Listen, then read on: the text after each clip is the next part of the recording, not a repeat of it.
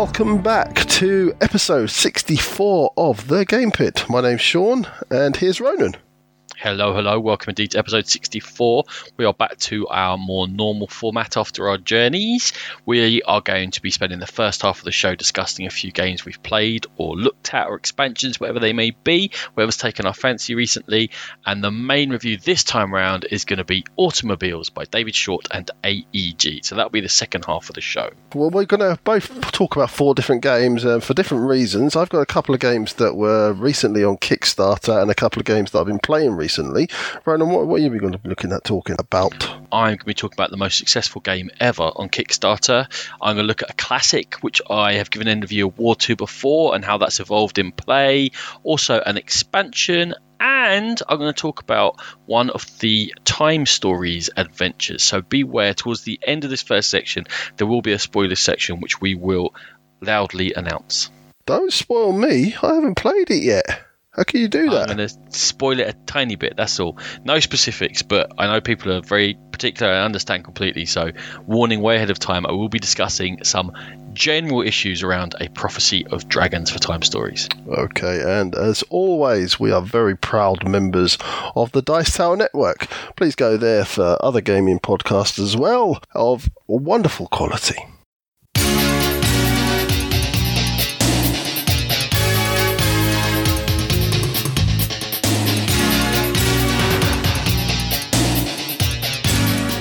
So, to kick off this first section, as I said, I'm going to be talking about Exploding Kittens first of all.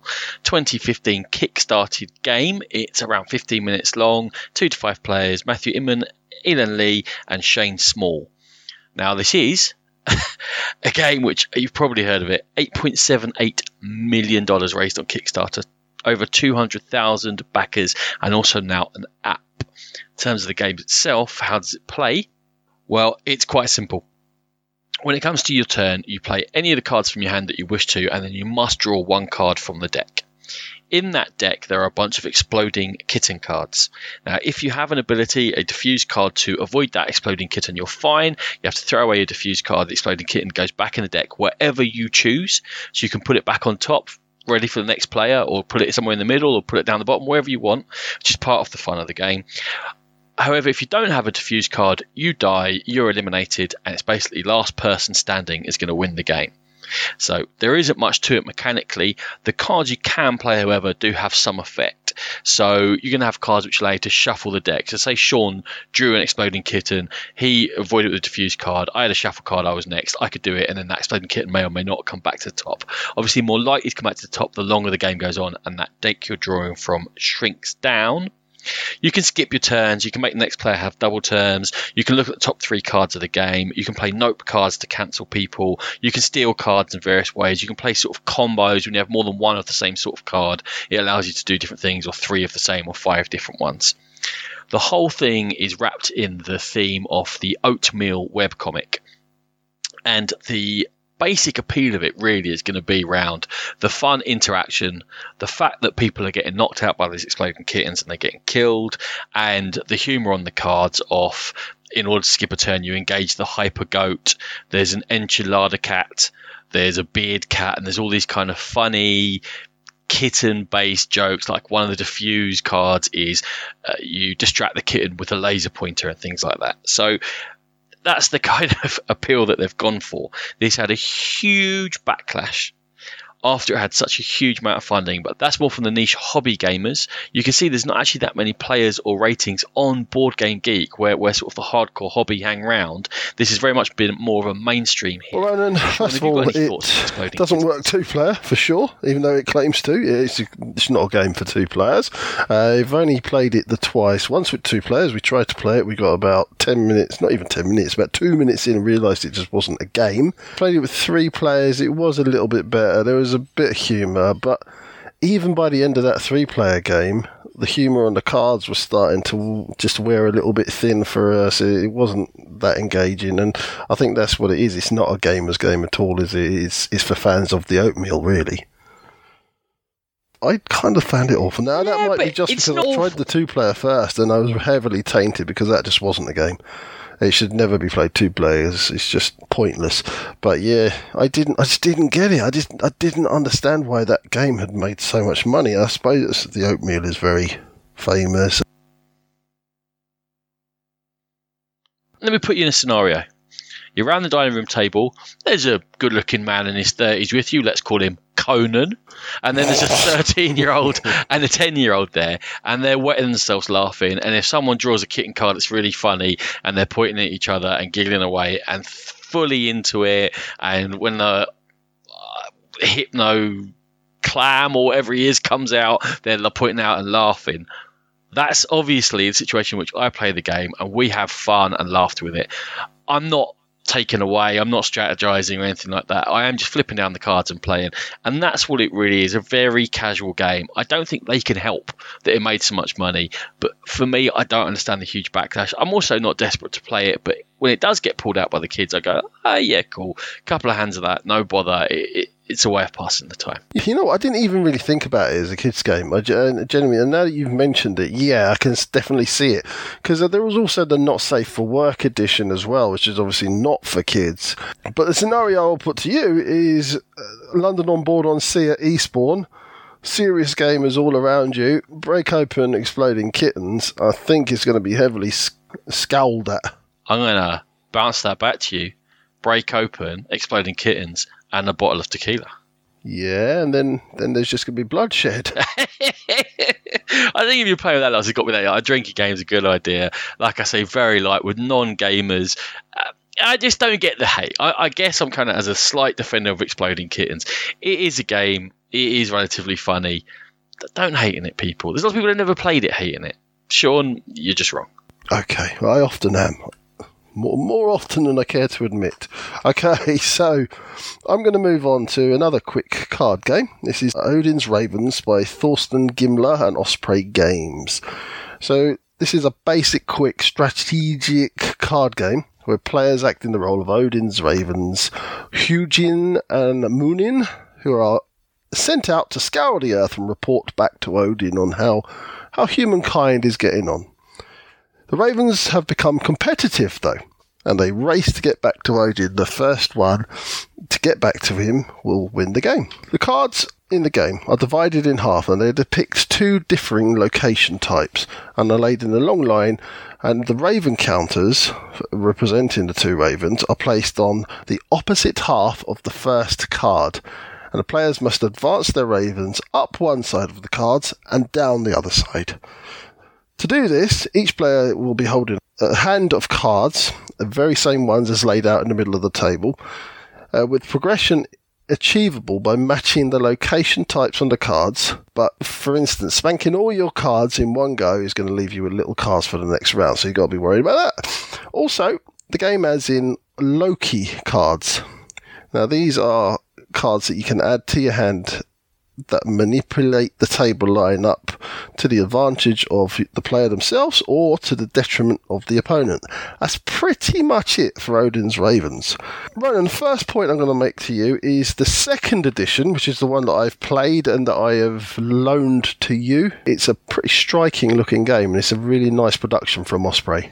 Osprey are, are catching my attention. They've also re- remade Ravens of Thri Sahashri. You knew I was going to get a mention in of that. And yes, the game looks really, really nice. It opens up like a book. The cards got that kind of Nordic theme to them and that. Great presentation, uh, but there are only, I believe, five or six terrain types on these cards, and the cards are quite small. They're sort of their own sort of little rectangular shape. Two of the terrain types are far too similar. On the mountains and like the ready deserty Mars landscape thing. Far too similar. That that was a bit of a strange choice. Yeah, yeah, I, I agree absolutely. There, if you uh, have any problems with color perception at all, you're going to really struggle on those ones. I, I, I had to keep checking back on my hand which ones I had and which ones I didn't have. So yeah, that was a strange choice. There could have been as you as you quite rightly said, Ronan, there are many hues in this world. Many hues, many hues, many hues. Just another thing, while we're talking about Osprey Games, one of the things that they actually did was this was a Kickstarter game first off and foremost, and it was a notorious Kickstarter campaign where a lot of the backers just didn't receive anything. And Osprey Games, when they obtained the license, actually fulfilled the Kickstarter backers' rewards, which I think was a really nice touch. Oh man, I was liking them already just from the care they put into the games, and now I'm liking them even more. That is Osprey Games definitely on the watch list. Uh, the strategy that's in here, Sean, is quite a light game, although it is quite abusive because it's such direct confrontation. It's through those Loki cards. You can throw a card in to add a couple of extra spaces on the track. Now, you're both obviously going down the same track, but if you've passed a space already, the likelihood is that other Raven coming around the other way is going to have to pass. So You can throw cards in behind you. You can swap cards around. You can change the location of cards to sort of create patterns of terrain for yourself to go through quickly and also to screw up the other player. And really, that's where all the strategy is because otherwise, it would just be have you drawn, which cards have you drawn? Okay, yeah. they match your terrain or they don't yeah, the Loki cards make the, the game. Any any strategy that, as you as you said, I'm just echoing you here. Any any strategy that there is in the game is is completely driven by those. But I think it's just enough uh, nastiness. Now, um, you know, we always talk about me not liking the nasty games very much, but I think in this one, it's so quick. You don't, you're not really that invested. That the nastiness is, is actually quite funny when someone does it to you. It's a, a brief head on the no, table moment, but then you quickly get over and do back to them. um, played it properly. we haven't played it's this yet. That's probably, probably why I'm saying this. Deep enough for it to go into my regular two-player rotation with my partner. She likes kind of deep Euro games, thinky games. We play Race for Galaxy Patchwork a lot, things like that. Uh, this one, it's more light and fun. I think I'm more likely, to be honest, to, to take it uh, to play with my daughter, whereby she's good at games but the games that have that little bit more random in the card draw stuff are more likely ones that we'll enjoy together rather than the more cutthroat, really thinking out every single move together. So that's where it goes for me. I don't think it's a classic, but I think it's a good, fun game and really well presented and definitely worth looking out for. It is very light. It's not for somebody who does like to really think about things and plan strategies, and because there's not much strategy to this at all. I actually think it's it's a nice introduction to dickery in games messing around with people and annoying them is so light and the game's over so quickly. I think it's a nice actual introduction to what can be done in other games. Yeah, not a bad idea at all, mate. I think the sort of game you can play with people who are, yeah, massively into games. Cool. Um, speaking about light casual games, you can play with people who aren't really into them. Leader One, Leader One Hell of the North, yeah? Yeah, yeah. This one's uh, appeared again on your uh, jumping up and down and squeeing list. it's 2011 game. Allegedly 45 minutes playtime. That's just made up. I don't know where that's from. It's advertised 45 as... minutes of abuse that you throw at each other. 45 minutes to set up the course. Uh, it's advertised as 2 to 10 players. Let's, let's not play with 10 players, shall we? Let's go 2 to 4. I'd say, in fact, probably 3, 4, even 5 players is the best count for this. It's from Christophe Leclercq and Alain Ollier. Now, I have spoken about it before, and I did give it one of our Indie Awards for, for Best New to Me or, or somewhere in the top three a couple of years ago. And firstly, I do love Leader One, Leader One Hell of the North. I am a fan of cycling anyway. Not hugely into it. I watch Tour de France or some of the major races, so I, I have an idea what's going on, and that certainly helps with the game. How it plays is you are managing three different cyclists. You choose their specialities before the race. You can have a climber, a sprinter, and an all rounder, and then you choose from their other little specialities for them, where they're good in the sprint zone, different things.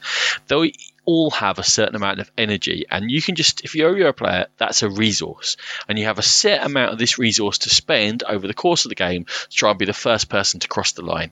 Now, different areas that eh, on the terrain of the map that you build out of modular hexagons are going to require different amounts of energy and suit different riders. And if you try and break away all in one go, it's going to be very draining on your energy.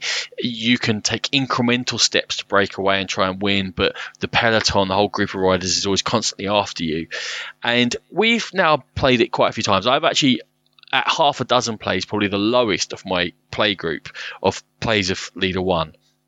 And some of them have played it a couple of dozen times. And what I want to talk about is the sort of evolution of playing the game because we've all become a little bit better at it, a little bit better at reading a course, uh, judging when to break away, if to follow if someone else is breaking away, when to try and draft behind others. We've started getting a situation that you get in actual cycle races where one person goes out the lead and the next person leapfrogs and leapfrogs, and then you're drafting each other along because there's a draft mechanic within the game. And what I found now that is it's really revealing depths and Leader One Hell of the North. Now, in a lot of racing games, we're going to talk about automobiles later. Maybe it's something we can come back to.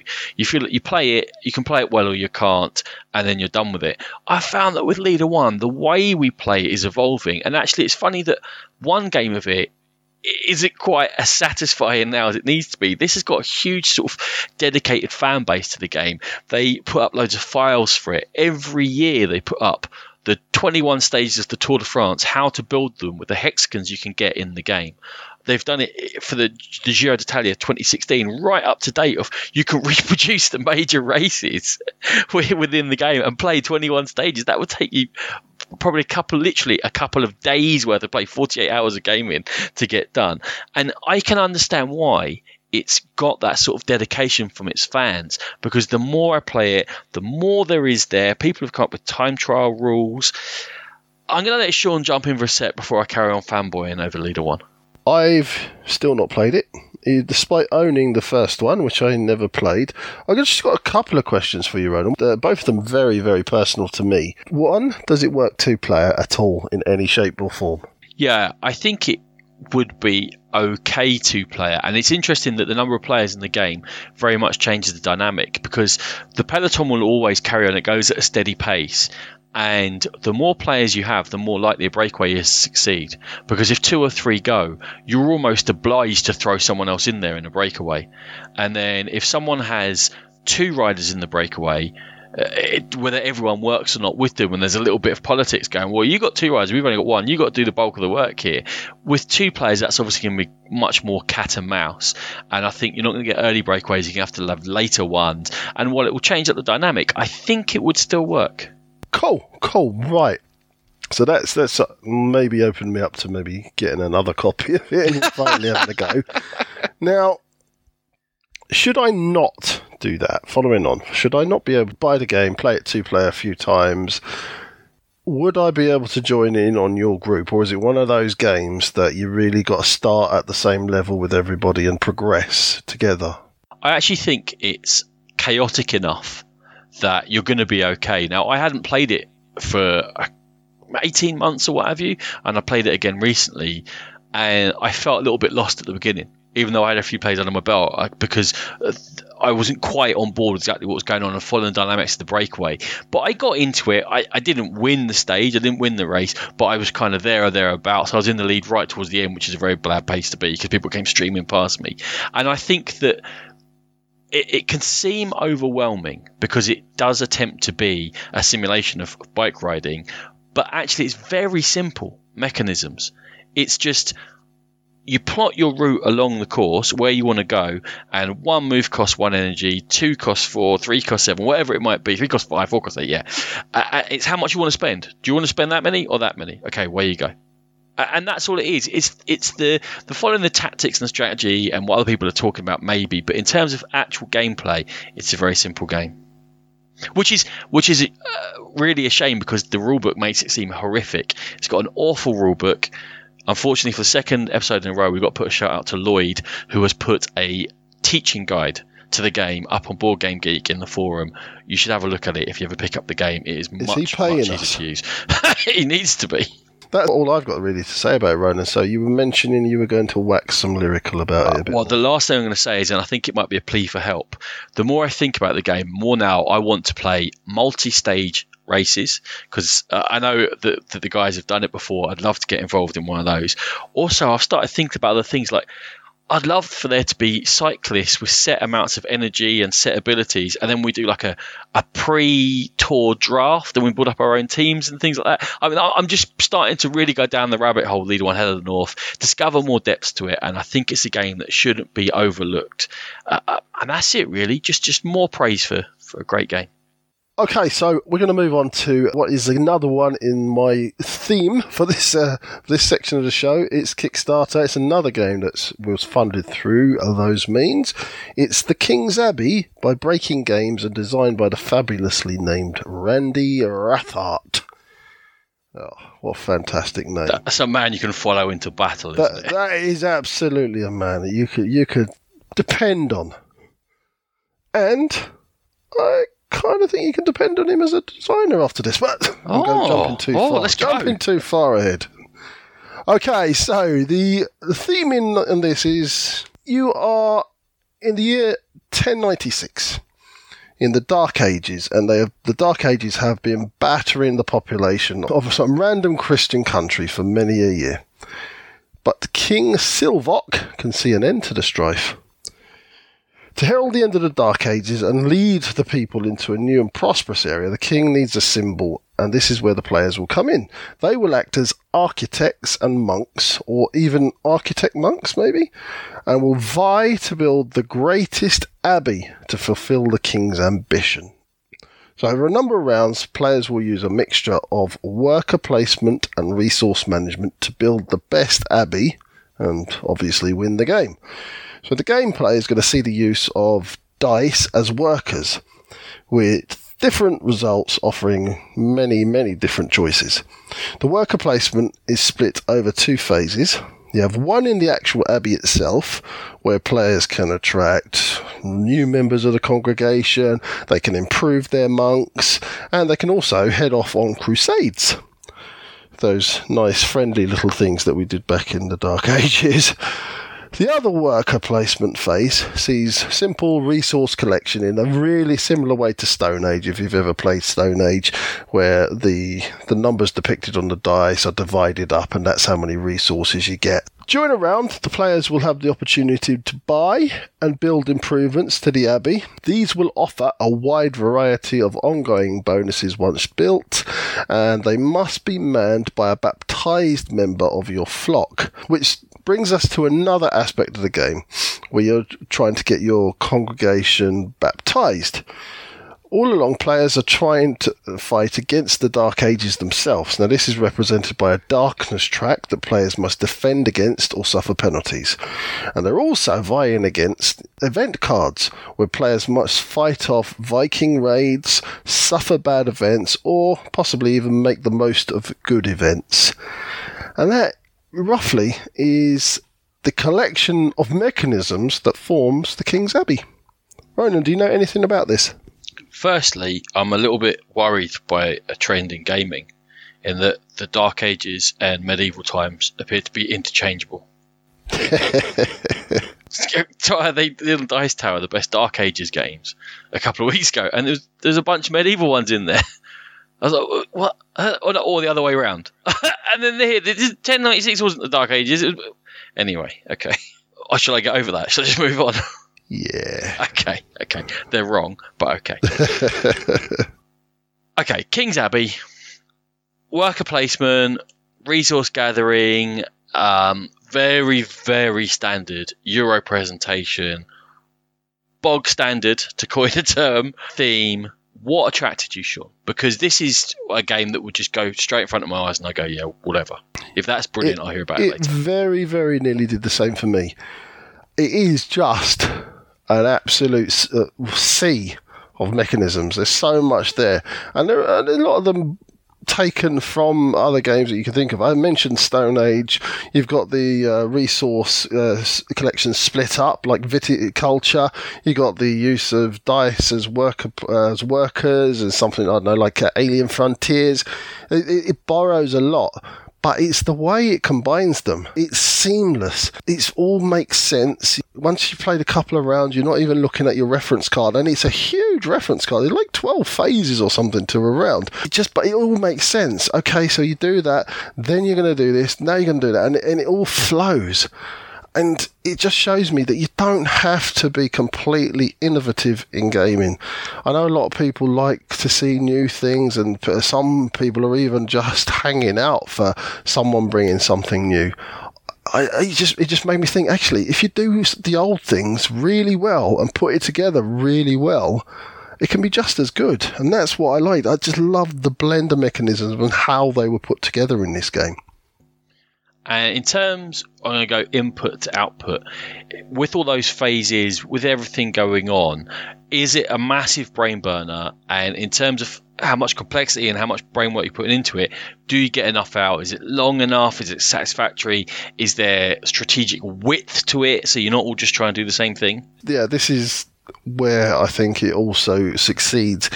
It's not Agricola, it's not Caverna, it's not going to have you absolutely studying the board for minutes on end without taking a go.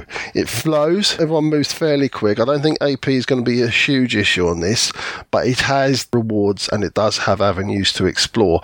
That you don't. You're not all doing exactly the same thing. Yes, you've got all fight the darkness drag. Yes, you've all got to fight against the Vikings when they come out But that even those change. It, it, changes on who's the first first player. There's different ways to fight the darkness track. There's such a variety of cards that you almost force down different paths. It's very unlikely that two players will have the same Abbey at the end of the game. Highly unlikely. So that's what I liked about it as well. The, the variety, but also there is a reward at the end of it, or I feel there is anyway. Okay. You're starting to make me kind of interested in the game right? I'm Ooh. still a little bit. Uh, the theme is going off. Give me your 30 second pitch to convince me to try King's Abbey. there are some negatives about this game, uh, so not not That's the not best a good start pitch, to, by the way. This that's not the best start to right. the pitch. No. How about you give me the negatives and then you give me the pitch? okay, we'll do that. Presentation, as you said, very bog standard but there are some some issues that I found that the tiny little building cards. Now I know they want they have to keep down the player mats and your own little personal area, otherwise it'll just become unruly and it'd be a huge, huge game. But the cards they contain a lot of information. It's very hard to see what the people on the other side of the tables uh, buildings are doing, so that maybe you can think about how, how you're going to stop them sort of doubling up the buildings, which is another option that you've got in the game. So that that was one slight issue. But for the for the pitch runner, I'm just going to cover all ground. The game just has an interesting feel to it. It's one of those games that just makes me personally want I want to play it again and again. You mentioned Leader One evolving as a game. I want to see if this has got those sort of legs. It might maybe not as in depth as that, where you're still playing it four or five years later. But I, I just think that this has got more to offer. There are more buildings. There's more variety there's interaction with the event cards and things happening to you. You fight the Vikings together, but you also have the chance for personal glory in the Vikings. So yeah, I just I think this game has legs, and it's very rare that a bog standard looking Euro comes out that makes me excited, and that's the pitch, Ronan. Nice. Okay, mm, maybe I'll try it. so we're going to talk about an expansion now to Abyss. It's Abyss Kraken. This is from Bruno Cathala and Charles Chevalier. It came out in 2015. Now, Abyss Abyss, the base game, is the set collection game in which you are attempting to collect allies to purchase, to influence lords in the underwater court and gain control of locations and possibly fight a giant monster. And it's all very Euro and fun and beautifully presented. And it is weirdly controversial. It's a game which I get out to the table and I get wildly varied views on a game that I see as a light medium, fun to play, good looking little Euro that I don't think should generate such strong opinions. Now, there's someone on the other end of this line who doesn't like it because I do like Abyss. Before we move on to Kraken, maybe I'll just get Sean's quick thoughts on Abyss. What, what's going on? It's a game that I should have been predisposed to like, Ronan because it is a fabulous production. It's it's got those lovely little cups with you to hold your pearls in, and the artwork is absolutely stunning. I should have been all over this, but there was something holding me back. Uh, I think it's a fairly forgettable game. I always forget the mechanisms in it. They don't stick with me, there's some of them that are actually quite enjoyable. The trawling through the cards to see, and the other players getting a chance to, to take a card pay some pearls to take a card. I quite like that, but I always forget about it. So the game is quite forgettable. I think the luck for a game that is quite tactical with a bit of strategy in it, and it's not completely mindless. The the luck of the the card draw, the lord draw, doesn't really sit well with me. The attack lords that they just they're just annoying. I but just, they made the game more interactive rather than like uh, make it a boring little Euro where you just collect interactive on, an, on a screw with each other. But you've got the interaction with the with the with the card draw, and people can take a card if they want to. I just found the the attack lords just just irritating. They they they didn't do enough for me. They were just irritating, and couple that with the, the forgettableness of the game, and I just I'm not interested enough to really care about what I'm doing in this game, and I, I I suppose I've touched on it a little bit, but I can't. I still haven't worked out completely why I don't like this game. So I was hoping to solve the mystery as to why it causes such offence, and I don't think we got any closer. It's just I don't know. Some people like it and some people don't. But anyway, I do. I'm going to go on to what's in Kraken quickly. So it adds some Kraken allies to the the plunge in the depths. Um, they're wild, so you can use them for anything, any color. But when you use them, they give you something called nebulae. Now, nebulae are like pearls, but you can only spend one nebula at a time and only when your pearls have gone.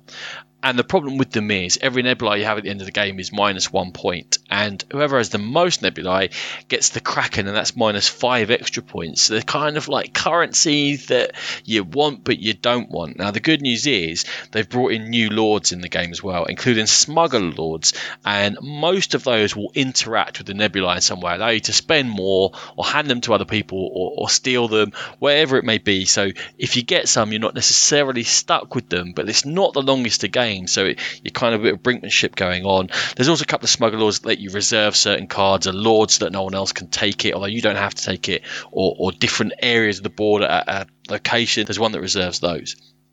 There's also a couple of new lords for each of the other guilds, so those military ones that Sean's so fond of, for example. And lastly, there's six new locations in there. Now, two of them are kind of normal, they give you some points, but four of them are quite interesting.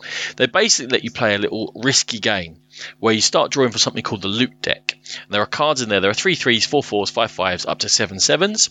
When you flip the card over, if it, the lower the number, the more of a reward it's going to give you. So a three might give you a key, five might give you a couple of pearls. Once you've flipped over one card, you can choose to carry on going. Flip over another card, get its reward. Then, if you have two cards of matching colours, those cards get discarded and you retain any others that you've drawn, and those are points at the end of the game for that location. So if you've ever played the game pairs, you're playing a solo game of pairs where you're pushing your luck a bit, you're trying to get some rewards, and you're also going to try and score some points in the game. It adds a bit of a wild, swingy, lucky bit to the game, but it can be very funny and only takes 30 seconds a minute to do. So that's what it all adds. I'm already predisposed to like Abyss. I quite like Kraken, but before I give my final thoughts, I did force Sean to play it. Sean, Kraken, did it change your mind in Abyss at all? See, I thought what you were going to say is that it just made a good game better for you, and I was going to counter by saying it made a bad game worse for me. So what it did was it added to the stuff that irritates me about the game. There is more mean popping out. There, there is more random in terms of if you don't have the right lords to mitigate against the nebulae, then you're kind of stuck with them. It gave more options to think about in a game that I don't really want to think about because I don't care about. So yeah, it just irritated me even more, especially because I just ended up with all the nebulae at the end. So I'm not bitter. That's the main thing. We have to we have to get that. It's nothing to do with that. I got absolutely rinsed. So after Sean had that situation where he got given all those nebulae, couldn't get rid of them. I played it again afterwards. I've played this a few times with Kraken, and I did a thing where I tried to get those nebulae and then tried to get rid of them, and I could. And I was like, well, I think it's really a thing that Sean just doesn't like the game, so he doesn't care. And, and this is exactly what this does. It makes it more abyssy, more abyssal, and more. I think more abyssal. We'll go with that one. Abysmal. Uh, it's really uh, for people who are familiar with the game itself. The game is kind of a gateway next step kind of a game people. It's got some good game mechanism there. It's got nice presentation. I've played it with people who have played a handful of games and it's worked. I play it with proper gamers who are off the right disposition and it's worked. I think it just steps it up, adds it on a little bit. I wouldn't throw it in immediately. I don't think it's a must-have even. But if you are a fan of Abyss, then check out Kraken. I, I will always play it as long as I think the players around the table can cope with it and I'm not with complete newbies. Okay, so I'm going to continue on my Kickstarter pilgrimage. And I'm going to talk about two games now that were both recently kickstarted, although one of them wasn't successful running. But let's start with a successful one. This War of Mine by Michael Oracz and Jacob Wisniewski and Awaken Realms was the company.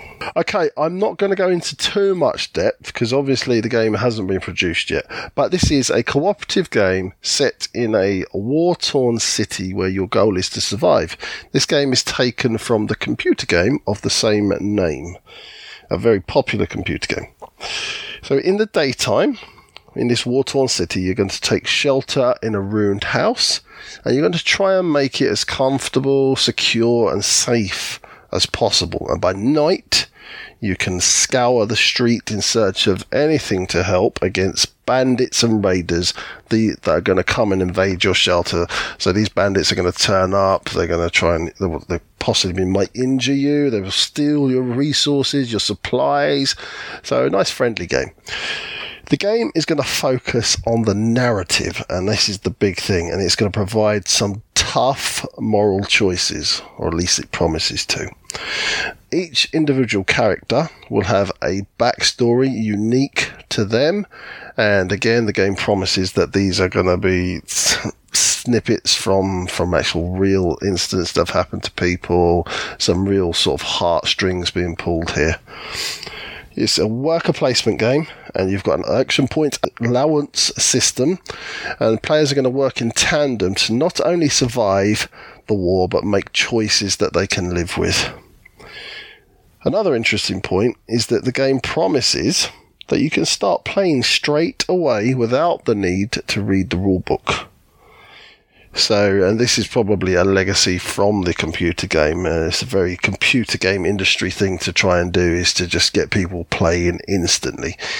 And this is what I want to really get out with this game, Ronan. We don't know how it's going to play, but do you think that a game with such tough moral choices, now we've heard that there's going to be children turning up at your door starving, and you've got to make a decision whether it's best to feed them or to feed yourself, and the moral moral choices, backstories of real war torn cities.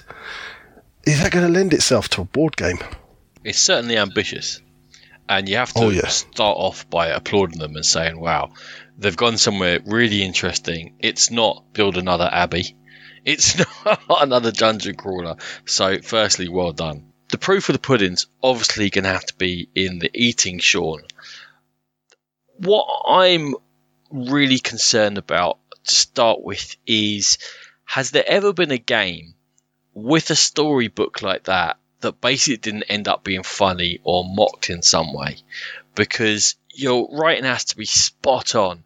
Now, when you're doing a computer game, you've got the use of music to set scenes, you've got lighting, you've got the voice actors, you can specify when something happens, there's going to be something later on that's linked to it, so you don't have weird incongruities going on with stories whereby, hold on, a second ago this is happening and now this is happening, which is what tends to happen when we try and have this storybook random encounter situation going on. It tends to be very episodic and therefore we don't really care about what happens afterwards. I've dealt with that one, go on to the next one.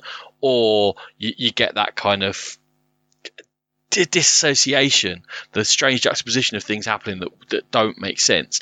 So my concern is about them being able to get all of that right to set the emotional tone of the game, and it's a very tough tone they're going for. It is. I think the only thing we can judge from afar is the the look of the game. it does look sort of very somber. You do have that feel of the despair of war, lots of rubble and graffiti, and the, the miniatures in the game are very, very well done, and they actually show that the people, even some of them, are malnourished. Uh, but yeah, you're, you're absolutely right. Now, whether people would laugh given they you do have this war backstory and they have taken real stories or snippets of real stories and and it is a very harrowing experience that they're going for now whether people will actually poke fun at that i think depends as you said on how well they the, the, the grammar is, the, the, the spelling, the punctuation has to be spot on. Because uh, you're right, you're not going to have that, that sort of ambience immediately with, with the game. So, yeah, it, it's going to be very interesting to see if they can pull that off. It's, it's almost the nature, though, of a group. It might be more of a, a UK thing, a European thing, but when you get together and something serious like that happens in a game, how likely is it that everyone's going to be in the right frame of mind to sit there really getting upset and, and really, you know, who wants to get together for games like go, yeah, let's get harrowed. You know, it's it's going to be more. Someone's going to cut a stupid joke. There's going to be sick, dark humor come into it. Um, I think it's easier to achieve in a single player computer game than it is in a social setting whereby you know you're all sitting around a table with each other. You know you're not really in this. You're not as immersed. Can you see where I'm coming from? Oh, 100%. 100%. I think you're going to have to play this with absolutely the right people. And yeah, there's a chance that there isn't the right group to play this. As you said, right at the top of what you, um, your comments was, it is a very ambitious project. That's my concern. I backed it because I want to see firsthand. I want to see how well they they pull this off, and it is really interesting. The gameplay itself, if we move away from the the narrative and what's going on, is very simple. It's a very simple worker placement. You put there's not many places to, to place your workers, and you, you spend uh, one or two action points to dig for things, to roam the streets, to defend against raiders, and you're building very simple things like beds and heaters and stuff like that just to keep you alive. So what it's going to rely on is is the buy-in to the narrative, and yeah, I mean we've covered this already. It's, that is absolutely crucial that people get invested in it, and if they don't, and if they can't, the game's going to fall flat. I think I've sounded quite negative so far. So before I go on to one more, question. I'm not. I don't mean to be negative. I'm just questioning it. I'm just. I, I want them to succeed, and, and these are some of the things that I think they're going to have to consider. But if it is successful, which I hope it is, is it going to be very replayable? Because it's going to be a case of remembering that playthrough and it being a very personal experience and you're going to have made some difficult choices and then how much is that going to work on a second playthrough where you start going through again? I know there's some variety in the cards, what have you, but the, the same scenario. And how many times you can be able to go through that scenario and emotionally invest every time until it becomes more gamey and you're going, oh, do you know what? I know I need a heater because I know that's likely to happen. And then, oh, by the way, don't do that, but do this because last time this happened there. And I think that's the last thing. But it, you know, if they achieve what they want to in even one game, I think it will be a very uh, rewarding and successful project. If they can do it over multiple games, I, I will be pretty amazed. Yeah, that's exactly what I had written down. I've got written down right in front of me. One or two plays at most is what I would imagine I'll get out of it. I think it will be a, a harrowing experience if I put my head down and start believing I'm in this war torn area. You're going to expect things to happen. Is the game clever enough to adjust and produce real surprises in a second run through? That's what we're going to have to wait and see. Do, do the cards rotate enough? Do the locations are they, are they different enough? Are there different locations? So that I think that's all going to come into it. Can you have a unique experience the second time round? I don't know. I hope so, but I have my doubts. But as you said, Ronan, if we get one game that they are trying to achieve out of this, then it could be a pandemic legacy almost sort of thing. You play it once and yeah, I'm mad, mad to try this War of Mine. Sean, you also want to talk about a Kickstarter project which, for the second time, unfortunately hasn't funded. Yes, yes. So, very quickly, Central City Heroes from Clover Games LLC is a cooperative game where players are superheroes working their way across a board of interchangeable hex tiles, and these depict Central City of the title. The heroes are using cards and action points on cards to battle minions complete missions, recruit other heroes, which is an interesting aside to this. You can actually recruit other people to fight with you, upgrade, and eventually you're going to battle the arch nemesis. As I said, the game is card based, and players are going to play cards to affect each outcome. Locations on the game, they're going to provide different bonuses depending on where you are, and they're going to also determine on how a battle will be fought, whether it be fought with the mind, with brawn, or with some sort of superpowers. I'll start off, Ronan, by saying the artwork on this was what drew, drew me to it. The tiles, in particular, the city tiles, really detailed. I did have some concerns about real choices in the game, but I thought it was a game that would really appeal to many with like Sentinels of the Multiverse and DC Dice Masters and Marvel Dice Masters and Legendary. I thought that, yeah, the comic book games are starting to come into their own. I thought another game about comic books and it was all ready to go, pretty much finished, artwork finalized, rules on their very last run through. It was ready to go.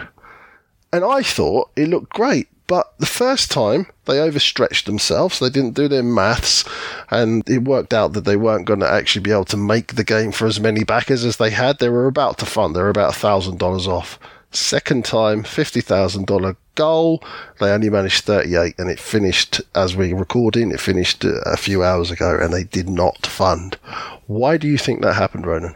So you said that the game itself looks really good and I think it does look really good, and it's very well presented visually.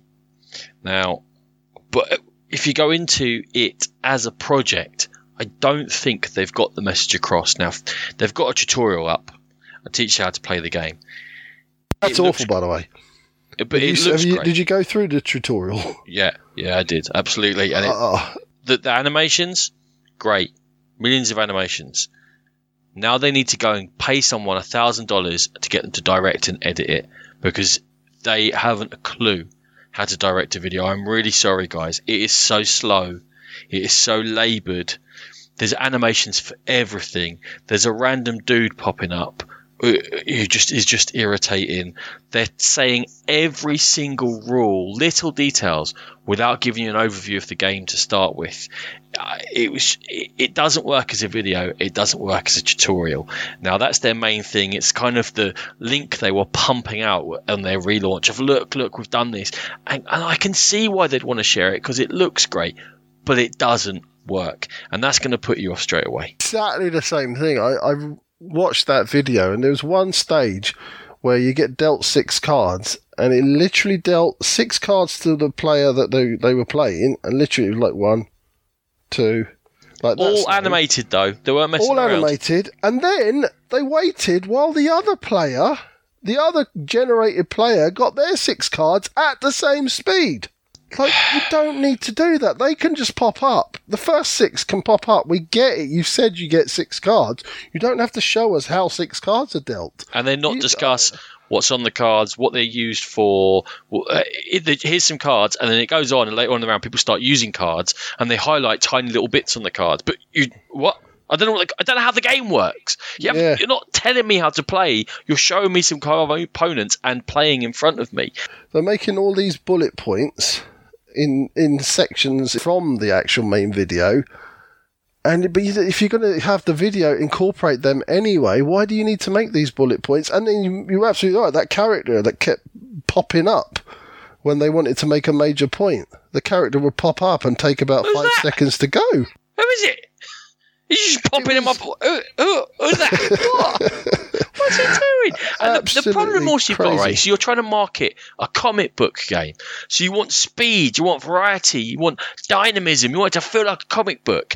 And you got this weird voiceover guy. He's, I think he must be a computer generated voice, right? Because of the weird syntax. And, and then you do, and you're like, wow, this is the opposite of a comic book. And then, sorry, the, the, one other video, the first video you click on on their Kickstarter page, right? It's a minute and 45 seconds. You think about good, snappy, quicker than tutorial, quicker than the gameplay, sell the game to me. 37 seconds until you get through the logos and someone starts talking. When he starts talking, he doesn't say anything about the game other than comic book game, fight, heroes, villain, and then just loads of single shots of single panes of, of no point. I don't know what the game is, guys. I don't know how it plays. I don't know what your selling point is. Great animation again. Shocking introductory video. Yeah, you're absolutely right. The, the introduction on their own Kickstarter page of this game could have been a lot better. Now, as I said before, they were about to fund last time. Now, the difference in that campaign to this one is they had an absolute bevy of miniatures. They had uh, miniatures for the heroes, the nemesis, the henchmen, they had loads. Like, it was a, almost like cool mini or not style, loads of miniatures, and that's why they overstretched. They just couldn't afford to to put all these miniatures into the game at the price tag that they wanted to sell it at. We've talked about in our in our Kickstarter episode many many moons ago, Ronan. Is that the way that the industry is is still going? Does a new setup like like Clover Games. They they aren't really a, a household name in the gaming industry. Do they have to provide miniatures before they can actually make games without miniatures? Because a lot of people just said, "I'm not going to back it because there's no miniatures now." Well, I don't think so, and I don't think you should go swimming into those waters because you're swimming with sharks. if there's ever there's a lesson out of it, you can look at stronghold games decent sized company, well established, good reputation. They try and kickstart a minis game and it goes wrong. Now, I know they like to say that it went really well. It didn't. It didn't get to the stretch goals, which weren't stretch goals, but were part of the fundamentals of the game because they were in the rules before any stretch goals were ever, ever unlocked. It did not go the way they thought. Now, if Stronghold Games can't get this done with minis and the ambition of it and the scope of the project, I don't understand why these small companies are trying to do it. It doesn't make any sense to me whatsoever. Yes, there have been some big funding targets reached on Kickstarter, but how many of those games have worked? How many of them have delivered decent minis and a decent rule set out of the box?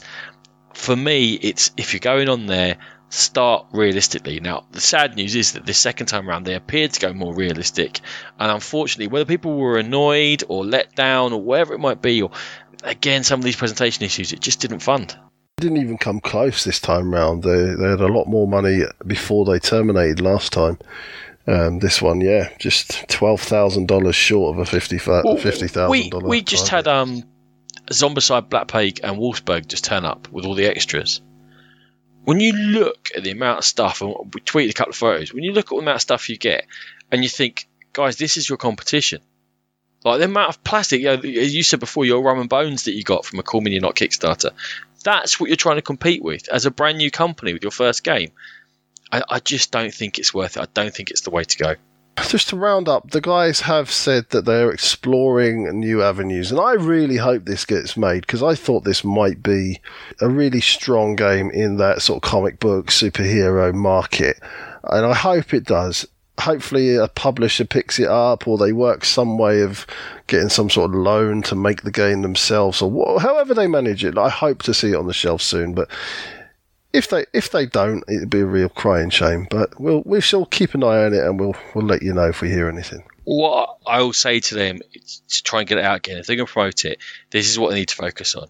Tell me as your customer, what are my decisions in the game? Because I've looked at a load of information and I don't know what my decisions are. What is my story in the game? And why should I care?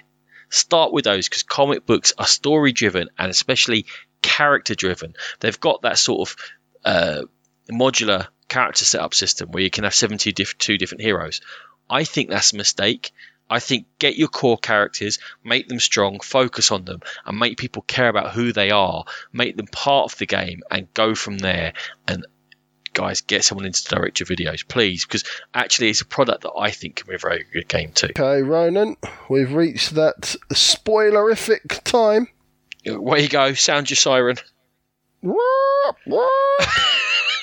or or strangle a crow or whatever that was. One or two. Okay, so yes, why I'm about to discuss A Prophecy of Dragons. It's the second expansion, third adventure, for time stories. We're going to be talking about this for a few minutes. There's going to be some music afterwards, so by all means, join us back in a few minutes where we'll be talking about automobiles from AEG.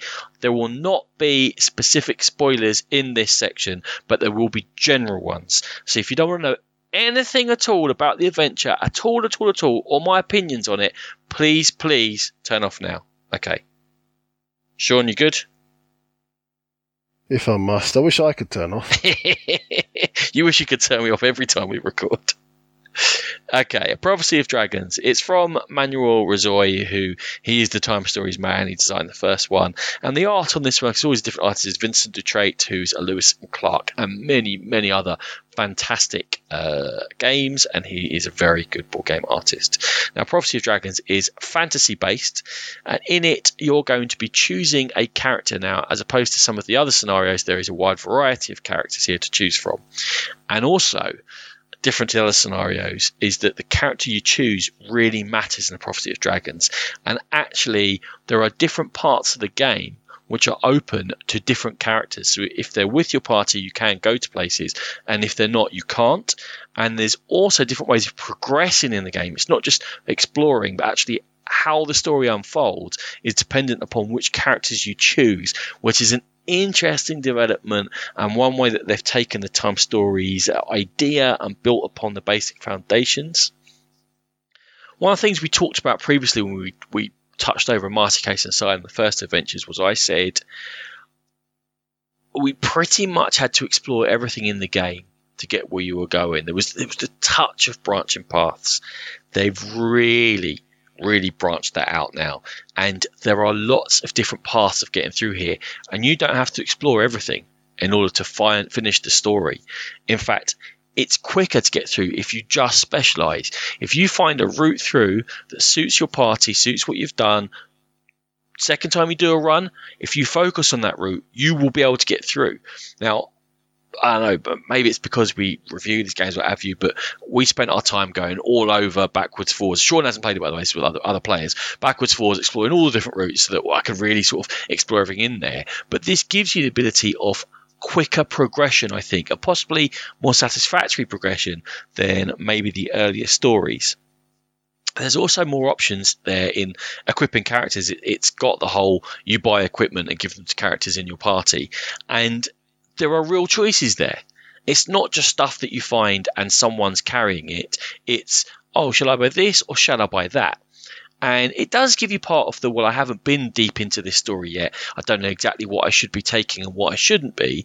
But also, once you have been through the story, it gives you the options of going, well, okay, that could help us deal with that situation. But I think with the party we've got, we can deal with that situation. So I won't spend my money on that. I'm going to buy that because that was tricky last time and that's another nice way of sort of mixing up each time you go through and giving you individual choices on how to play the game, making it slightly more RPG.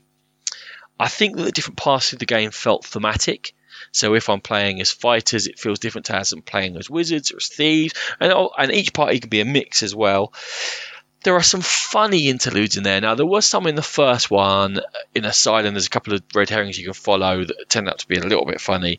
They've done it again. They've brought a bit more humour into the game because it can all get a little bit po faced. I like what they did there. And there's also Easter eggs. So, for example, I found some underpants in my first run through. Turned out there was something to do with them. Who knew? I just thought I'd take them anyway. I, little things like that, whereby each game might be slightly different. Now, the negative I'll have a Prophecy of Dragons, or the main one is, it is very much split into two halves. And I've heard from other guys discussing it, and this might be behind spoiler reviews, what have you, that they prefer the second half. And they really liked it, and they liked where the story went, and, and they liked how it came to a denouement. And I have to say that I disagree. I don't enjoy the second half of the game as much as the first half. Maybe it's because I like that whole looking around and finding out different things and trying different paths. That's part of the enjoyment for me. I like to explore a game.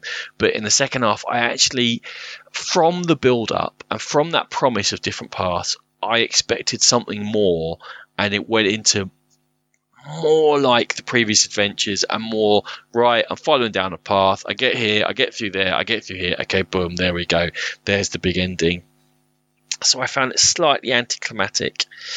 So for me, out of Asylum, Marcy Case, and Prophecy of Dragons, Prophecy of Dragons is my third favourite. Um, I'm going to talk about Mask of the Pharaoh in probably the next episode because I've been playing through that as well, and I'll talk about that there. But that doesn't mean it let me down. I still greatly enjoy playing it. I still love the system. I think it's a really interesting innovation in board games, and I really can't wait to see where they build on. I believe we're off to Antarctica after ancient Egypt, and that is exciting business. Sean, a prophecy of dragons. I've just got some very, very basic general questions on the whole the whole series. First off, do you have to play them all in a particular order, as in the order they came out in? Nope. There is some kind of overarching story going on in the background, as to as far as through the third one, it hasn't proven to be very important in my opinion. Okay, and you mentioned that Prophecy was your third favourite of the expansions. If you throw in the base game as well, list them in order. I think I preferred Marcy Case most, and I was I was probably alone in that. And then Asylum for the whole feel of it, and then Prophecy of Dragons. Okay, cool. Because I am going away on holiday soon, and I am bringing T.I.M.E Stories. I am also hoping to borrow a, couple of your expansions to take down with me, and uh, hopefully, I'll have a much better idea on uh, how it plays, what it does, and we can have a proper discussion on it soon. Yeah, you were saying that the expansions have got hard to get hold of in the UK. Is that right? The Marcy Case is almost impossible to buy. You can buy it, but it's going to cost you a lot of money. There are a few knocking around because they are seen as play one only, and you're not really going to go back to them. So a lot of people are getting rid of their expansions as they play them. So you can get them in trades and uh, Facebook uh, groups and stuff like that, but to buy it new is very difficult. Hmm, strange. Well, that's clever marketing. I don't know, but but oh, cool. I guess. Glad I've got it. Okay, so there, that's the projects and the games that have been catching our eye of late. Now we're going on to our main review and we're going to be looking at some automobiles.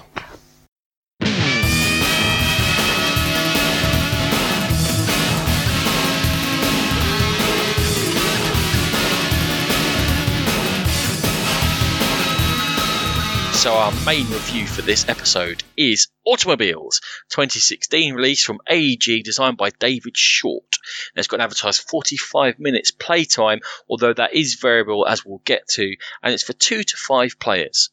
Automobiles, unsurprisingly, is a racing game in which each player is racing a car round a variable number of laps, hence the variable playtime, around one of two tracks. There's either side of the board, there's one oval track and another one that's a figure of eight, more or less. The player to cross the finish line first, or at least get furthest on the turn in which someone has crossed the finish line, is going to win the game. So that's the theme and that's how you win. But the actual mechanisms are it's a bag building game. And in this case, it's cubes that you're going to be collecting. The cubes are going to be used to move you around the tracks. You're also going to be able to use cubes to purchase more cubes and therefore build up your bag, build your deck, uh, as in a deck builder only using cubes. I'm sure you get the terms. And also, some of them will be able to use to remove cubes. So, how does this all work together? So the tracks are split into sections of colours ranging from white to black. And the most basic types of cubes are third, fourth, fifth, and sixth gear. They correspond to the colours of the track, and by using a cube from your hand of seven, which you've drawn at the end of your last turn, if you put a white cube down, that's going to move you through that white space, a light grey cube, and so on and so forth. Now, the darker the colour, The more distance you'll move, so the black sixth gear spaces are very, very long and will cover something like 16 of the third gear spaces for just one cube. However, the darkest color that you move through is going to give you wear cubes into your pile, into your use pile. Those are brown cubes and they're completely useless to you, and you're going to be wanting to get rid of those, or they're going to clog up your bag and make you less efficient as the race goes on. As well as those basic colours, there are also five coloured cubes, and this is where the variety in the game comes.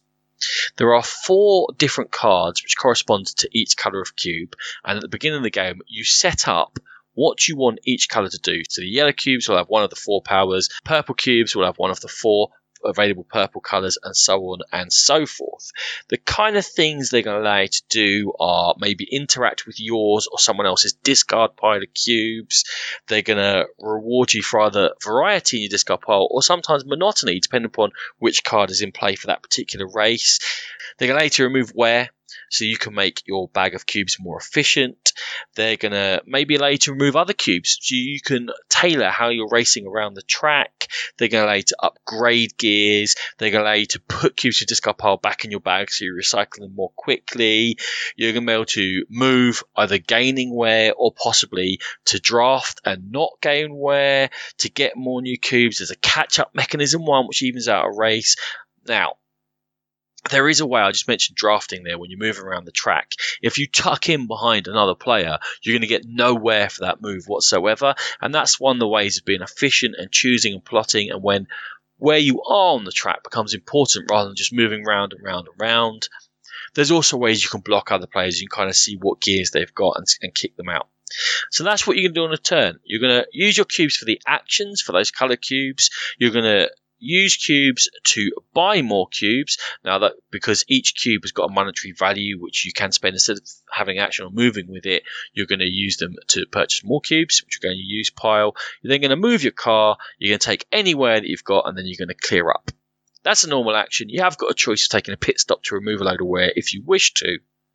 Whoever crosses the line wins. Sean, automobiles. Shall we start with the look of the game and the theme of the game? I know it's unusual for me to go straight to that, but I thought I'd just. Well, those are two very different things now. Two very different things. Well, they are, Which one are you going with? Well, see, I think the the look and the colours kind of they, they are intertwined with the theme of the game. So, but we'll start with the look. I I don't see how they could have done much more. Yes, the board itself, where the where the cars are, that is quite grey and bland looking, but it has to be because it's a racetrack, and you want those colours to pop off the track itself, and obviously the colours of the gears have to match with the colours on the track. So yeah, it, it, it does the job. I'd say the two middle gears, the two greys, are very close to each other.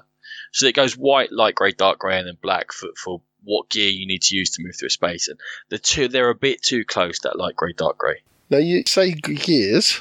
Do you think of them as gears? Do you think of the the black as whatever gear that is. I've, I've given away what I think about it.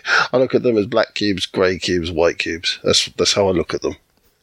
I don't think of them. I do. I think. I think I do refer to them as gears. And when I'm looking at the spaces on the board, I do think, oh, I need to be in a higher gear to get round there. Now, obviously, within the limitations that you're using cubes to move a tiny car around the place, but for me, yeah, and and I think depending upon what different cards are in the game, special powers, you can tailor what you're doing, and, and you could be a low gear car or a high gear car, and, and that's how I think of them.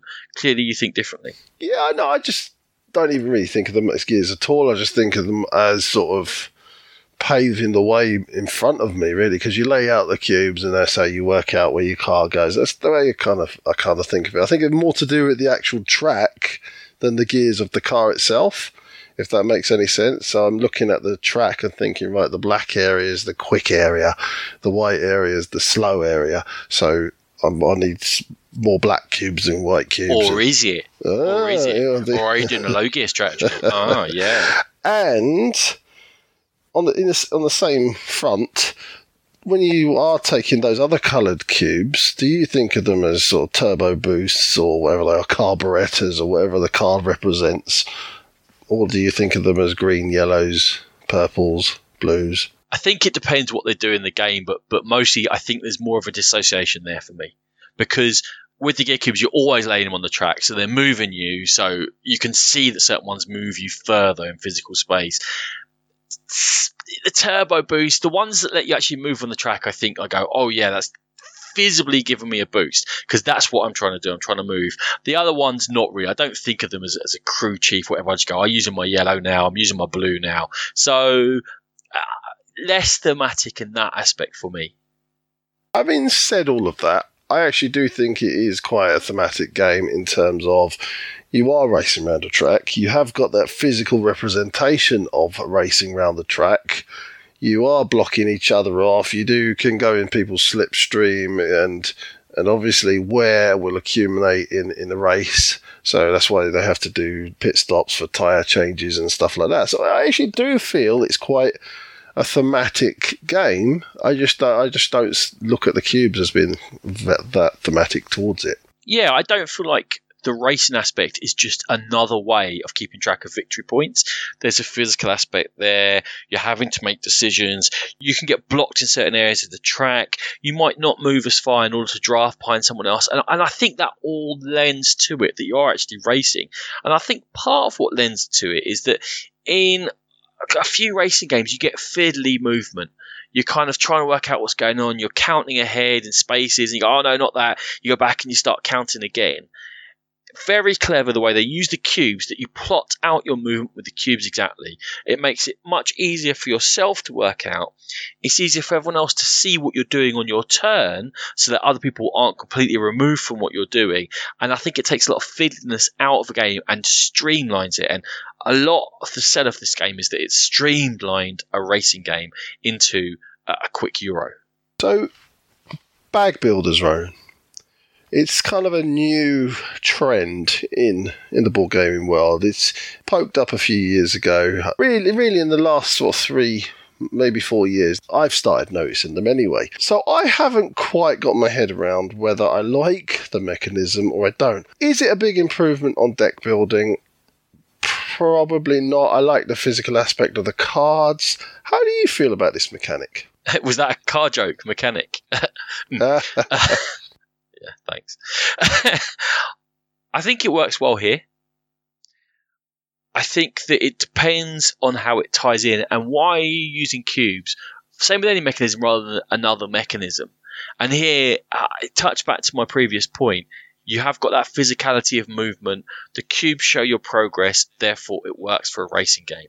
I think that just playing cards for a racing game doesn't work.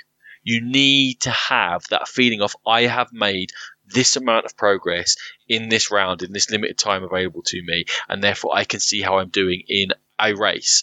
And it works better here than uh, early, early on. It works, but that's so abstract.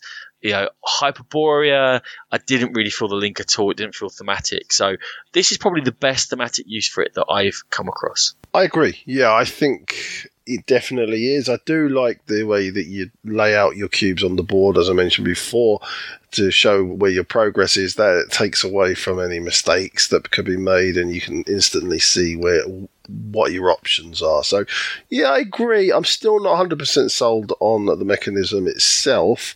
I actually liked Hyperborea, and I actually liked the way that you could track things on your board by using the cubes, and the cubes, the the different colours moved up on your board to give you different powers. But I wasn't hundred percent sold by it. But this, I think, this probably is the best use of the bag building mechanism.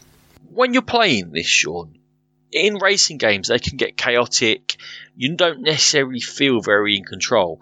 Now, with bag building and deck building, the luck of the draw is always in there. Uh, sometimes it can be overwhelming. Did you feel you were in control of your own car and how well you were doing during the race? Yes and no. Yes and no. You're obviously doing this bag building mechanic and you are building up your own sort of little engine. But you are reliant on, well, not reliant, you are affected by what the other players do, whether they block you off. But I mean that, that that's good play on their their part. So it is planning, but you're you're also you got to go down to it, and it boils down. If you're unlucky drawing out of your bag the the right colours, the right combinations that you've been trying to achieve, then you're unlucky. Simple as that. And I think it's very easy in this game to get yourself in a downward spiral.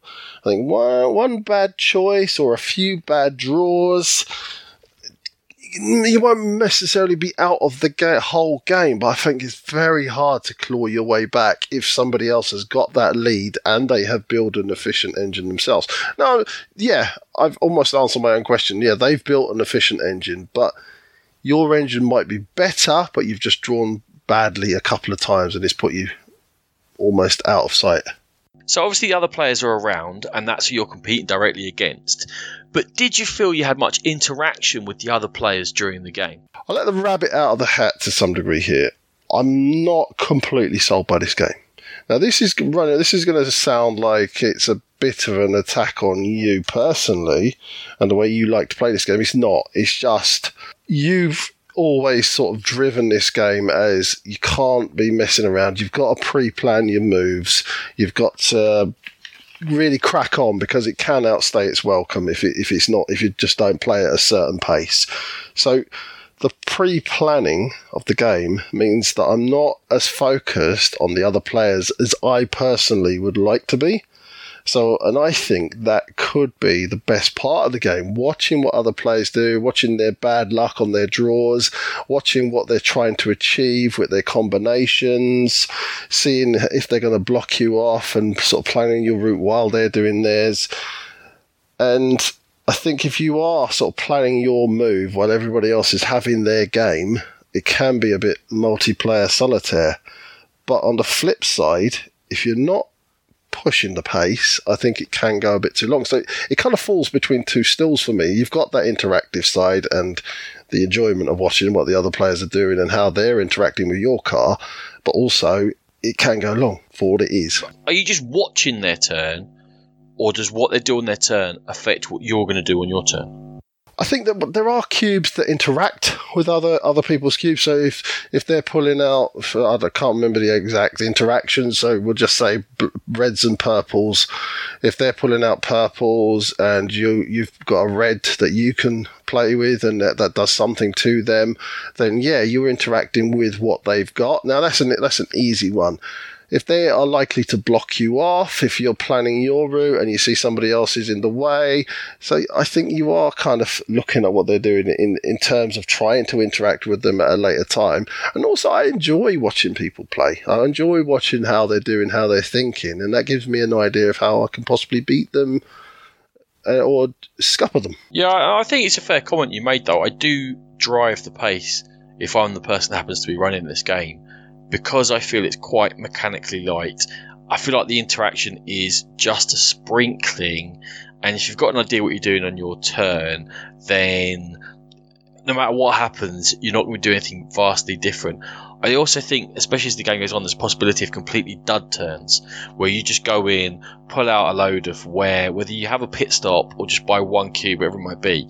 And it's difficult then if you have a completely dud turn and then you're waiting for everyone else to go three times and everyone's waiting and discussing each other's turn and oh this is my dud turn and then it goes round again and everyone else has their turns until you can have a go again. I think it can kind of kill the game because they're not a load of decisions to make, or there's not complicated decisions to make. I think decisions you make on how you use your cubes are important. You're looking for clever paths through. You're wondering what to spend and what to keep and what have you. But uh, one of the one of the vagaries of the draw is dead turns, and therefore, is it worth that dead time just to watch what people are doing? Because to be honest, it all comes down to the resolution of people are working out with QR grey here, and I'll move that grey up, and like it's actually when they move the car that's what really matters. I, I agree with that as well. And that, that's the that's where the game kind of falls between those two stools for me. It just doesn't it doesn't it's not quick enough that I don't care about the interaction and and watching people and their thought process. And it's it's not it's not interesting enough as a game without that for me. So yeah, I just it almost was on both counts, but he just I just fell in between those, and and that's where my main issue with the game lies. Yeah, I guess I'm seeing it more as sort of a personal challenge as to how quickly can I get around, as opposed to I'm not that terribly interested in what you guys are doing, although I've got an eye on it. So moving away from actual playing in the game, I said I drive it as being a quick, relatively light game. The ease of picking it up and learning it, Sean, and just getting it on the board and playing it with a new group. Very, very easy. It's it's very easy to teach. It's, I think that's when the gears actually come in handy. That's when it's quite easy to explain that you're in you're in the, the fourth, third, first, second, first gears, and obviously first gear you're going to move slower. Fourth gear you're in full flow and you, you, you're making those long distances. That's when it that's when it comes in. I think the colors of the cubes pop enough. There's not too much available each round, and it, and it rotates. So for variety, obviously, let's those cards are in the middle of the table, and you can you can instantly see what they do. And by your second or your third go, you already know what those cards do. So very easy game. Is it's obvious what you're trying to do. Get around the track in front of each other. And yeah, I, I, found it a very easy game to pick up. It, did, it had no problems for me at all. You're the one that actually read the rule book and taught the game to me, Ronan. How did you find it? Yeah, the, the rule book's pretty good. It's, I wouldn't say it was great. It's not easy to find things. I there's a couple of sort of movement rules that aren't fully explained, but they put lots of diagrams in. Maybe me being thick, but in terms of teaching, it's really easy. And I think that comes back to because the theme is familiar, it works, and you have the visual representation of what's going on. Now, it's a game that purports to have some variety. So, and, and it's done quickly and set up because you just draw, like, say, one of four cards for each color did you feel like the games were very varied with different powers in? Very varied would be stretching it. I think the different powers and the way they interact with the different color cubes, there is definitely variety there. I, my first game, we played a, a, very simple setup. It possibly was even the the suggested setup, and then uh, thereafter, I found the game was actually a little bit more complicated and, and more interesting for it. So I think there is that variety. I don't think that you once you've gone through those set of cards a few times, you, are going to be surprised by anything. And that's the, again going back to the length of the game. I don't think there's enough variety in the game for the length of the game, even even when driven on. You don't think there's enough variety in different plays of the game, or you don't think there's enough variety in a game with itself, you're just doing the same things in, in different plays of the game. The variety when you're doing the same things again and again, yes, that's an issue you're going to get with deck builders. That's an issue that you're going to get with bag building. If you don't like that sort of you're going to be drawing the same amount of cubes. You're going to be pushing them along your card, and that is rinse and repeat. So if you don't like that, then you probably you're not going to like anything in that genre. So that doesn't bother me. But the variety from play to play to play is okay. The variety isn't enough from game to game because of the length of the length of the game for me. Uh, yeah, I mean, I don't think it's as varied as it's not a Dominion level of variety, and I don't think all the setups work either particularly well together. I think you're best off looking at ones people say are most fun and playing with those the two, two tracks, they do feel slightly different. The oval and the one that's more like a figure of eight. You do need to plan slightly differently, but then what happens then is uh, you need to find which sets of cards work best with which side, and then what number of laps works best with each setup of cards. Because it's a game where you think generally where people get better and quicker at a game, and then their honing strategies, you think, oh oh, this game's finished too early after three laps. Let's play a seven lap race of it. And actually, I think the game falls apart a bit in the longer games and the more laps. I think that people's engines don't work very well. Wear becomes kind of a random issue, to be honest, because you run out of wear cubes and then you just, if some person before you gets rid of them, you're going to pick them up. And it falls down there. I think that's one of the big problems with it it has to be played short, sharp. Do not extend the number of laps unless you know that the setup of cards is able to deal with that. You're going to have cubes running out. People got nothing to do to spend their money with. So, so the variety, while there, I think they've been too ambitious, and sometimes you need to narrow down what AEG have tried to do with the system. Ronan, you've played this game more than I have because you own the game. Have you been able to find a sort of almost surefire combination of how to win, basically?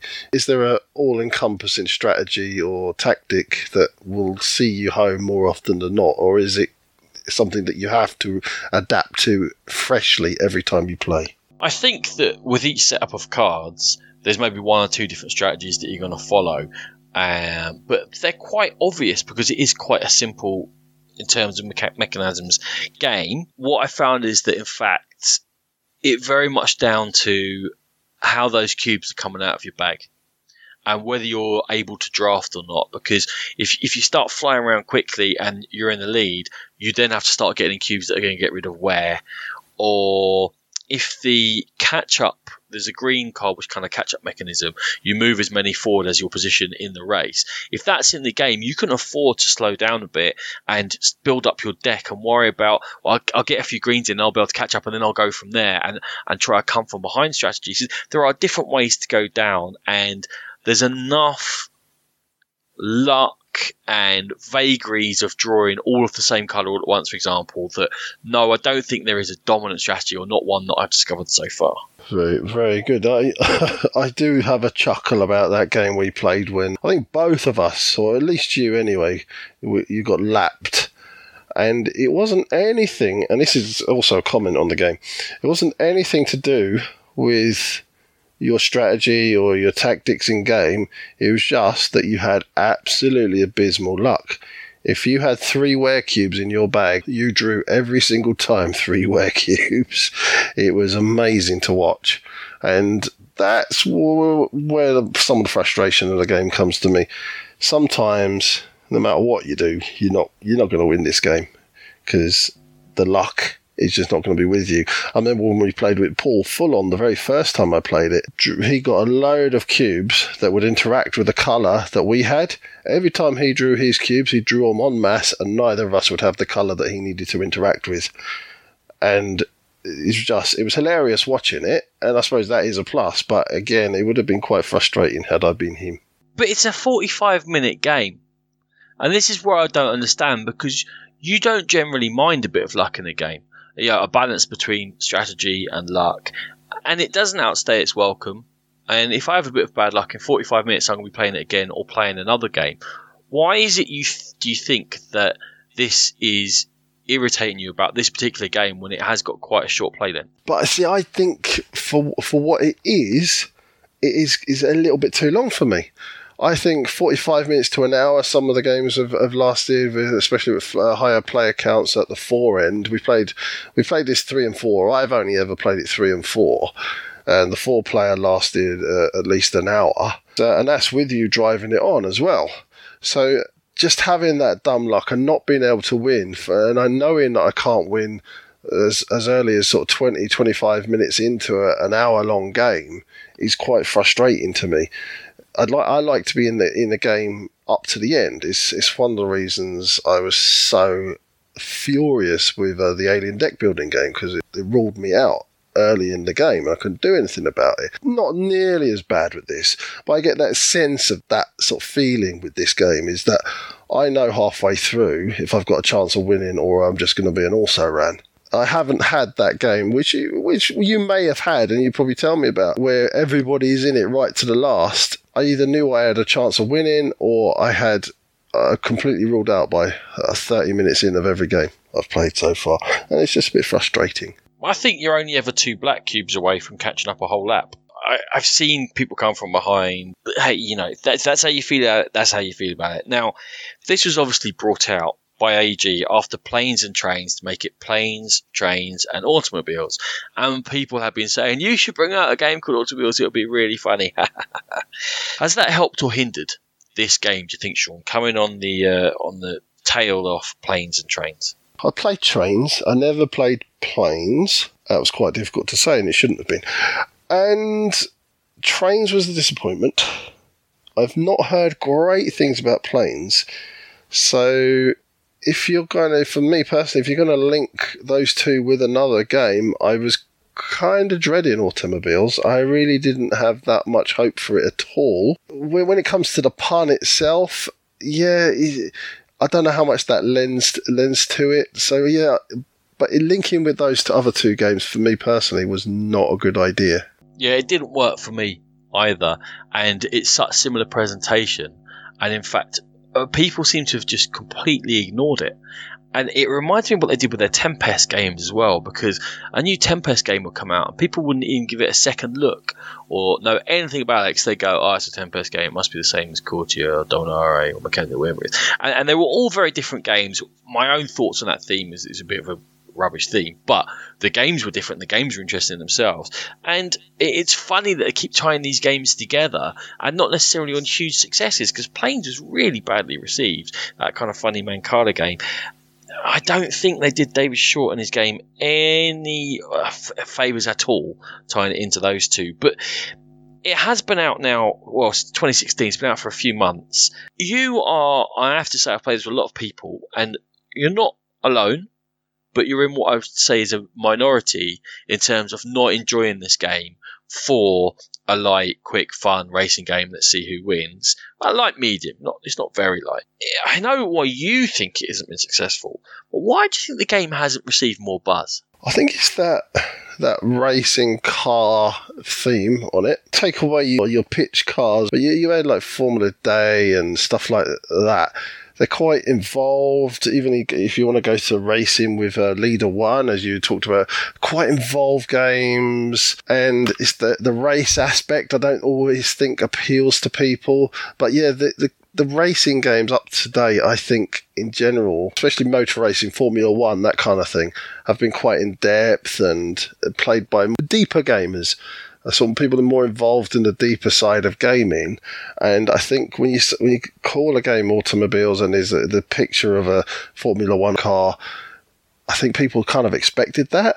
And what it is is a lot lighter and it is a lot more fun. I just don't think that AEG particularly got across that message that it's not like these other ones. It is actually a fun romp, or it's supposed to be anyway. Yeah, fair enough. I think that's a decent point you make. Do you want to give us your final thoughts, which probably aren't going to be that much of a shock to everyone, on automobiles? When I first played this game, I thought Bag Builder, uh, I'm not really that enamored yet by the bag building games that I've played.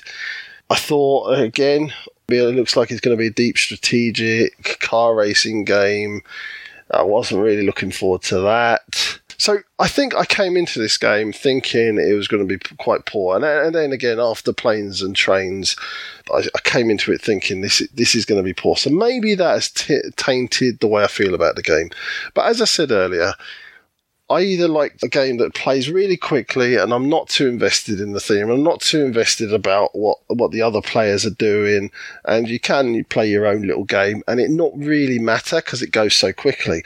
Or I like to get involved and I like to interact with everybody. I like to see what they're doing. I like to see the different strategies they're doing and it didn't do that either. So as I said before, it falls between those two stools for me, and it just didn't grab me on either side. So it is an entirely personal choice. I think Ronan's absolutely right. The, the majority of people I talk to about this game, they absolutely love it. They uh, think it's uh, the best thing for sliced bread and certainly the best racing game out there. I just didn't particularly enjoy it. It's not something I'd turn down a game of. I don't hate it just not really excited by it at all. So my thoughts on automobiles are that it's a visual, immediate, funny, competitive, quick game, which is a great opener or closer to an evening, which has got a theme which makes sense to everyone, which you can put down the table and everyone be playing within five minutes and immediately see the results of their decisions. I think don't try and push too much on the frame of this. Don't try and make it into something more than it is. Trying to make seasons out of it or longer races or or build on it. Just take it for what it is. A light medium, hour or less racing game in which you're going to have some good luck. You're going to have some bad luck. You might get the odd frustrating turn. You might get the odd amazing turn.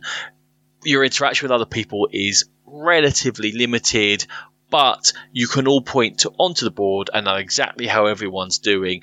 And for me, for what it does, I actually like it really quite a lot.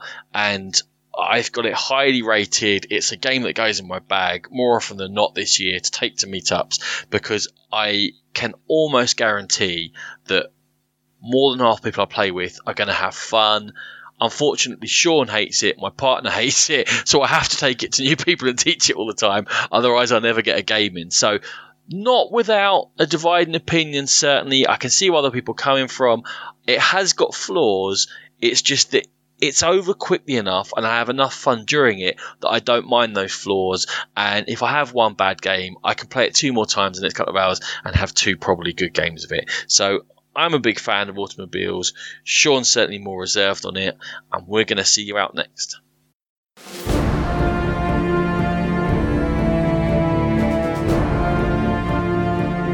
Okay, that is our thoughts on a wide range of games and our main review of automobiles. And Ronan, I feel like I've been a complete misery in this episode. I was a little shocked by how adverse your reaction was to automobiles. I have to lay that out there, and I don't know why you hate kittens so much. Because they scratch me and poo on my floor. okay, that's a bit too. I'll explode after it. okay, I got weird. Uh, thank you, Sean. Thank you very much for your thank you, opinions. Thank you, everyone, for listening, and we will catch you next time on the Game Pit. Sean's going to see you out. As always, we are very proud members of the Dice Tower Network. Go there for some fabulous podcasts all about tabletop gaming. If you want to contact us, our email address is thegamepitpodcast at gmail.com. You can contact us about whatever you want, and we will do our very best to reply to you. There's also our Board Game Geek Guild. If you have any subjects you want to talk about and involve the rest of the Game Pit community, please pop on there, and we are more than happy to chime in and give you the benefit of our absolute wisdom or not. We are on Twitter at GamePit Podcast. We have a Facebook page. We are in Instagram. Our Instagram account is ever growing and managed by Natalie. If you want to download our episodes, we are on Stitcher. We are on iTunes, and of course, we can go to Podbean itself. Thank you very much for listening. Music by E. Aaron.